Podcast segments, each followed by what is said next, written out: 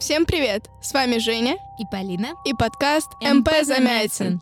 Ну что, мы снова с вами и снова с рубрикой, где я буду читать Полине недлинный рассказ, и по горячим следам вы услышите, и я услышу ее впечатление об этом рассказе. И так как в совсем недавнем выпуске мы говорили об интересных фактах биографии Александра Куприна, и поэтому сегодня я представлю вам и Полине один из его рассказов, который показался мне очень интересным и необычным. Я думаю, что нам будет что обсудить. Поэтому давайте без лишних слов я просто начну его читать. Полина, ты не против? Нет, я не против. Спасибо, разрешила. Ну что ж, рассказ называется «Убийца». Как-то у нас уже второй раз подряд мрачные рассказы, но тем интереснее. Начинаем.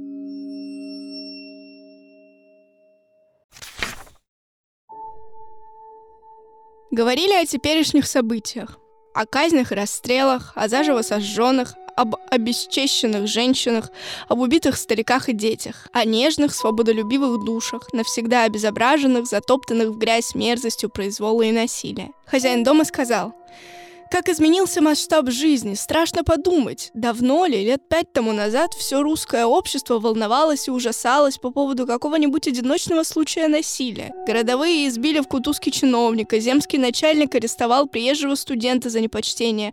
А теперь там расстреляна целая толпа без предупреждения, там казнили по ошибке одного однофамильца вместо другого, там стреляют людей просто так себе, от нечего делать, чтобы разрядить заряд. Там хватают и секут нагайками молодого человека, человека секут безо всякого повода для дрового развлечения солдатам и офицерам. И уже вот, это не возбуждает в нас ни удивления, ни переполоха. Все стало привычным. Кто-то нервно завозился в углу дивана. Все обернулись туда, чувствуя, что этот человек сейчас заговорит, хотя не видели его. И он начал говорить с тихим, преувеличенно ровным тоном, но с такими частыми паузами между словами и с такими странными вздрагиваниями голоса, что всем стало ясно, как трудно ему сдерживать внутреннее волнение и скорбь. Да, я вот что хотел. По-моему, это неправда, что можно привыкнуть к этому. Я понимаю еще убийство из мести, Тут есть какая-то громадная, какая-то звериная радость. Понимаю убийство в гневе, в ослеплении страстью, из ревности. Ну, наконец, убийство на дуэли. Но когда люди делают это механически, без раздражения, без боязни какой бы то ни было ответственности и не ожидая даже сопротивления, нет, это для меня так же дико, ужасно и непостижимо, как непостижима для меня психология палача.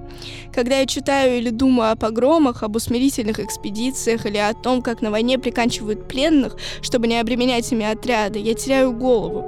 Я стою точно над какой-то черной смрадной бездной, в которую способна падать иногда человеческая душа. И я ничего не понимаю, мне жутко и гадко, до тошноты, но странное, мучительное, больное любопытство приковывает меня к ужасу, ко всей безмерности этого падения. Он помолчал немного, прерывисто вздохнул, и когда опять заговорил, то по его изменившемуся голосу, ставшему внезапно глухим, можно было догадаться, что он закрыл глаза руками. Ну что же, все равно, я это должен рассказать. На моей душе тоже лежит этот давнишний кровавый бред. Около десяти лет тому назад я совершил убийство. Я никому до сих пор не говорил, ну что же, все равно, я это должен рассказать. На моей душе тоже лежит этот давнишний кровавый бред. Чего? Около десяти лет тому назад я совершил убийство. Я никому до сих пор не говорил. Но все равно. Видите ли, у меня в имении в людской избе жила кошка. Такая худая, маленького роста, заморыш скорее похожая на котенка, белой шерсти, но так как она жила всегда под печкой, то всегда была грязно-серой, какой-то голубой. Все это произошло зимой, да, поздней зимой. Было утро, чудесное, тихое, безветренное. Светило солнце, уже теплое, и на снег было невозможно смотреть, так он сверкал. В этот год навалилось снегу необыкновенно много, и все мы ходили на лыжах. И вот в это утро я надел лыжи и пошел осмотреть плодовый питомник, который за ночь попортили зайцы. Я двигался тихонько вдаль правильных рядов молодых яблонек. И, как теперь помню, снег казался розовым, а тени от маленьких деревьев лежали совсем голубые и такие прелестные, что хотелось встать на колени около них и уткнуться лицом в пушистый снег. И вот ко мне подходит старый работник, языкант. Его как-то иначе звали, но такое уж у него было прозвище. Идем с ним рядом, он тоже на лыжах. Говорим о том, о сём. Вдруг он засмеялся. А наша кошчонка, барин, без ноги осталась. Я спросил, почему? Ты, должно быть, попала в волчий капкан, пол ноги начисто. Тогда я захотел поглядеть на нее, и мы пошли к людской избе. Вскоре нам дорогу пересек тоненький следок из частых красных пятнышек. Он вел к заваленке, под которой сидела раненая кошка. Увидев нас, она зажмурилась, жалобно разинула рот и длинно мяукнула. Мордочка у нее была необыкновенно худенькая и грязная. Правая передняя лапа была перекушена повыше коленного сустава и странно торчала вперед, точно раненая рука, и из нее редкими каплями капала кровь, и высовывалась наружу белая тонкая косточка. Я приказал языканту. «Поди ко мне в спальню и принеси ружье, оно на ковре над кроватью». «Да что ей сделается? Залижет!» — возразил рабочий. Но я настоял на своем. Мне хотелось прекратить мучение изуродованного животного. Кроме того, я был уверен, что рана непременно будет гноиться, и кошка все равно издохнет от заражения крови. Языкант принес ружье. Один его ствол был заряжен мелкой дробью для рябчиков, другой — волчиной картечью. Я поманил кошку. Кис-кис-кис.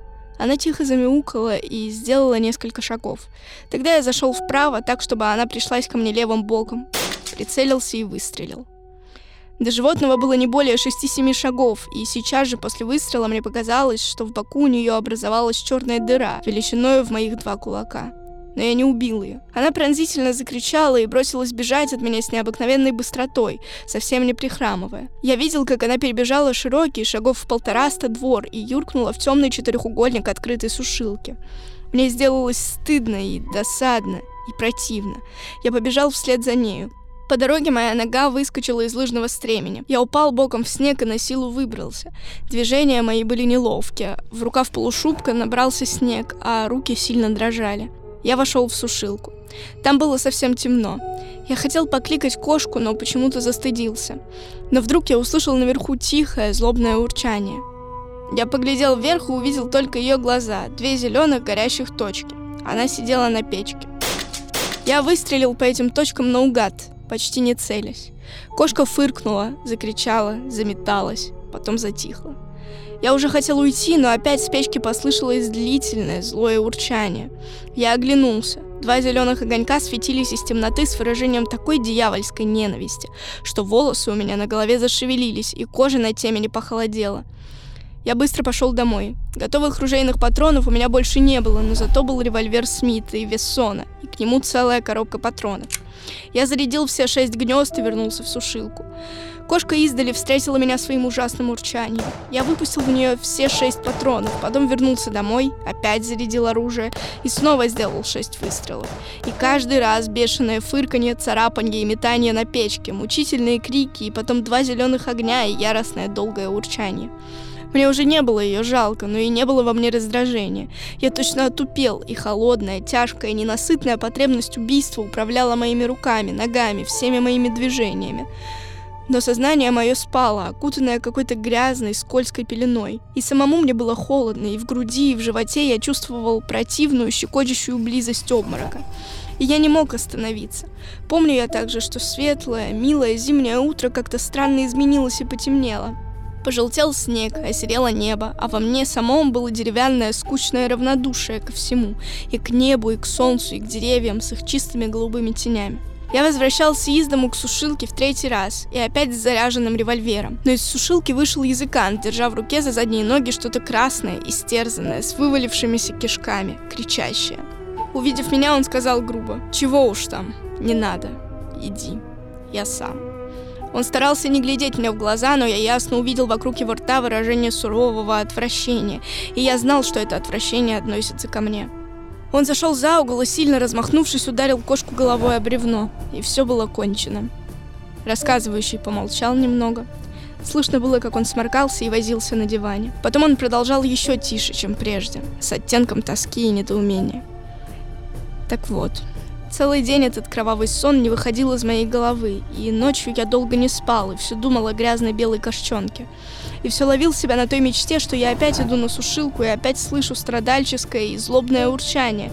Вижу эти зеленые точки, полные ужаса и ненависти, и все стреляю, стреляю в них. Я должен признаться, господа, что это самое тяжелое, самое отвратительное впечатление из всей моей жизни. Мне вовсе не жаль этой шелудивой белой кошки, нет. Мне приходилось стрелять лосей, медведя. Три года тому назад я пристрелил на скачках лошадь.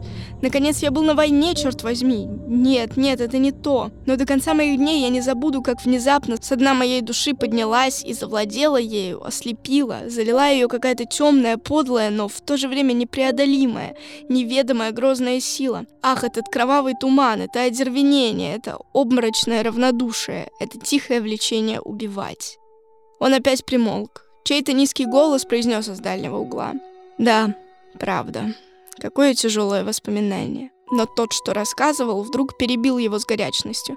Нет-нет, вы подумайте только, вы ради бога подумайте об этих несчастных, которые шли и убивали, убивали, убивали. Я думаю, день им казался черным, как ночь. Я думаю, их тошнило от крови, но они все равно не могли остановиться. Они могли в эти дни спать, есть, пить, даже разговаривать, даже смеяться, но это были не они, а овладевший ими дьявол с мутными глазами и с кожей. Я говорю несчастные, потому что воображаю себе их не сейчас, а потом, гораздо позднее, когда они будут стариками. Ведь они никогда, никогда не забудут той мерзости и того ужаса, которые в эти дни навеки исковеркали и опоганили их души. И я воображаю себе их длинные бессонные старческие ночи, их отвратительные сны. Им все будет грезиться, что они идут по длинным унылым дорогам, под темным небом, и что по обеим сторонам пути стоят бесконечной цепью обезоруженные связанные люди, и они бьют их, стреляют в них, разбивают головы прикладами. И нет уже в убийцах ни гнева, ни сожаления, ни раскаяния. Но не могут они остановиться, ибо кровавый грязный бред овладел их мозгом. И они будут просыпаться в ужасе, будут дрожать, увидев свое отражение в зеркале, будут плакать и богохульствовать, и будут завидовать тем, чью жизнь еще раньше, еще в цвете лет прекратила мстительная рука. Но дьявол, выпивший их душу, никогда не оставит их. И даже в предсмертной агонии их глаза будут видеть пролитую ими кровь.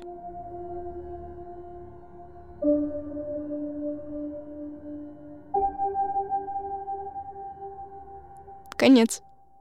Боже, это рассказ еще хуже, чем рассказ Чехова. Ты прям с каждым разом все мерзотнее, мерзотнее. Ну, понимаешь, с одной стороны, я понимаю, о чем ты, и, может быть, я допускаю, что кто-то, к сожалению, из слушателей не дослушает этот выпуск до конца и выключит на середине, потому что рассказ действительно очень тяжелый. С другой стороны, именно поэтому я его и выбрала, потому что именно такие рассказы, они у людей вызывают сильные эмоции и, как правило, бурную реакцию. И эти эмоции, эта реакция, это желание сразу высказаться после прослушивания или прочтения этого рассказа, оно очень важно, как и для в целом литературных каких-то обсуждений, так и даже для ЕГЭ, потому что чтобы писать о чем-то сочинение, нужно, во-первых, понимать, о чем говорится в произведении, по которому ты пишешь, а во-вторых, нужно, чтобы это произведение, этот рассказ или роман или что угодно вызывали у тебя эмоции какие-то, чтобы твое сочинение не было сухой статьей из Википедии, грубо говоря.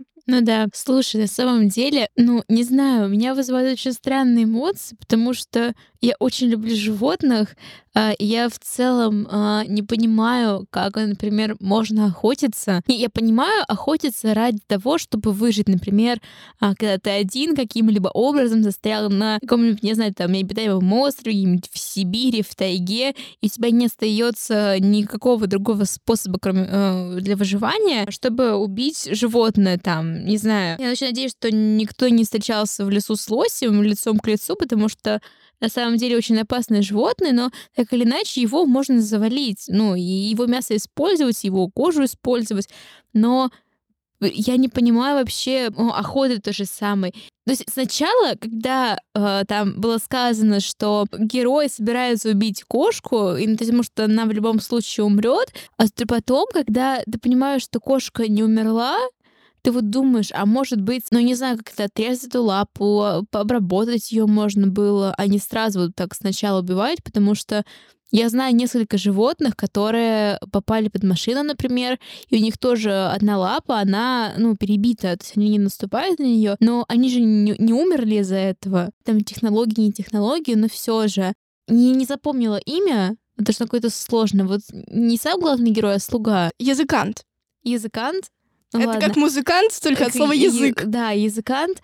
А когда он уже выносил, ну, условно, даже это не труп, это просто, ну, это месиво, это уже, это не кошка, и это, ну, это еще, то, что она еще жива. И я понимаю прекрасно его отвращение главному герою, а, почему он так на него презрительно посмотрел, ну, потому что ты выстрелила один раз, не получилось, и, может быть, надо было все, надо было остановиться, и она бы сама же, ну, не- она вряд ли бы сейчас долго прожила. Я с тобой согласна на самом деле, и именно поэтому это очень тяжелый рассказ, потому что какое должно быть авторское мастерство, чтобы так описать психологический портрет убийцы. Боже, так сложно на самом деле. Это так ужасно. Это очень страшно. И вот это тот случай, когда нет слов, одни эмоции, поэтому, Да. наверное, мы не сможем много чего сказать. Мне понятны в целом твои впечатления, и я их разделяю. Читая этот рассказ вслух, я как бы видела текст уже не первый раз, вот. Но это будет вырезано из выпуска, но я очень много запиналась в процессе, потому что в речи этого человека было очень много повторов.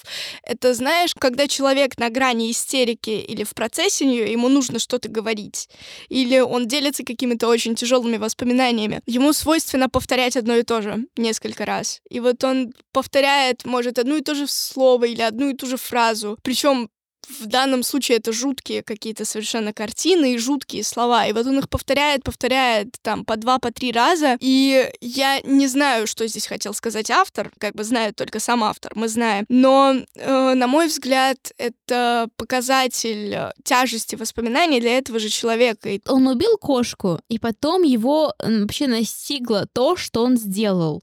А, Его настигло это сознание, это мерзость, это отвращение. Изначально хотел сделать благо. Он хотел прекратить страдания бедной кошки, которой ка- капканом отсекли лапу. Не отсекли, а сломали лапу. На мой взгляд, в этом герое есть ощутимые следы душевной болезни. Но вот развязка этого рассказа, она в том, что он приходит к Осознание. к осознанию, может быть, к раскаянию, приходит к логическому завершению всей ситуации, и если мы будем говорить его языком, он как бы избавляется от этого кровавого демона. Да, он избавился, и он понял тот кошмар, который он натворил, и он не вернется к этому. Вот потому что он понимает, что отдача слишком сильна, и что он еще раз такого не переживет. И потом же он опять-таки говорит о тех людях, которые убили человека, и э, что он надеется, что у них тоже ответка будет, э, отдача будет такой же. Да, я согласна. Об этом рассказе можно говорить бесконечно, несмотря на то, что он вызывает дикие, совершенно тяжелые эмоции. Но я думаю, что мы просто должны завершить. Поэтому, да, спасибо слушателям, которые дошли с нами до финала этого выпуска. Он действительно был очень тяжелый, несмотря на то, что не такой длинный. И реально, спасибо, Полина, за твои искренние эмоции по горячим следам. Мне эта рубрика и нравится, потому что Да. ты сразу высказываешься о только что услышанном тексте. Спасибо. Даже как-то наше прощание звучит на фоне вот всего сказанного очень тухло. Вообще, учитывая, что у нас такая ну, красивая студия, но Да. тоже мрачная, А можно у нас будет нетипичная аутро? Давайте мы просто скажем, что с Она вами была Женя. И Полина. И да, это подкаст МП Замятин. Любите друг друга, пожалуйста. Все.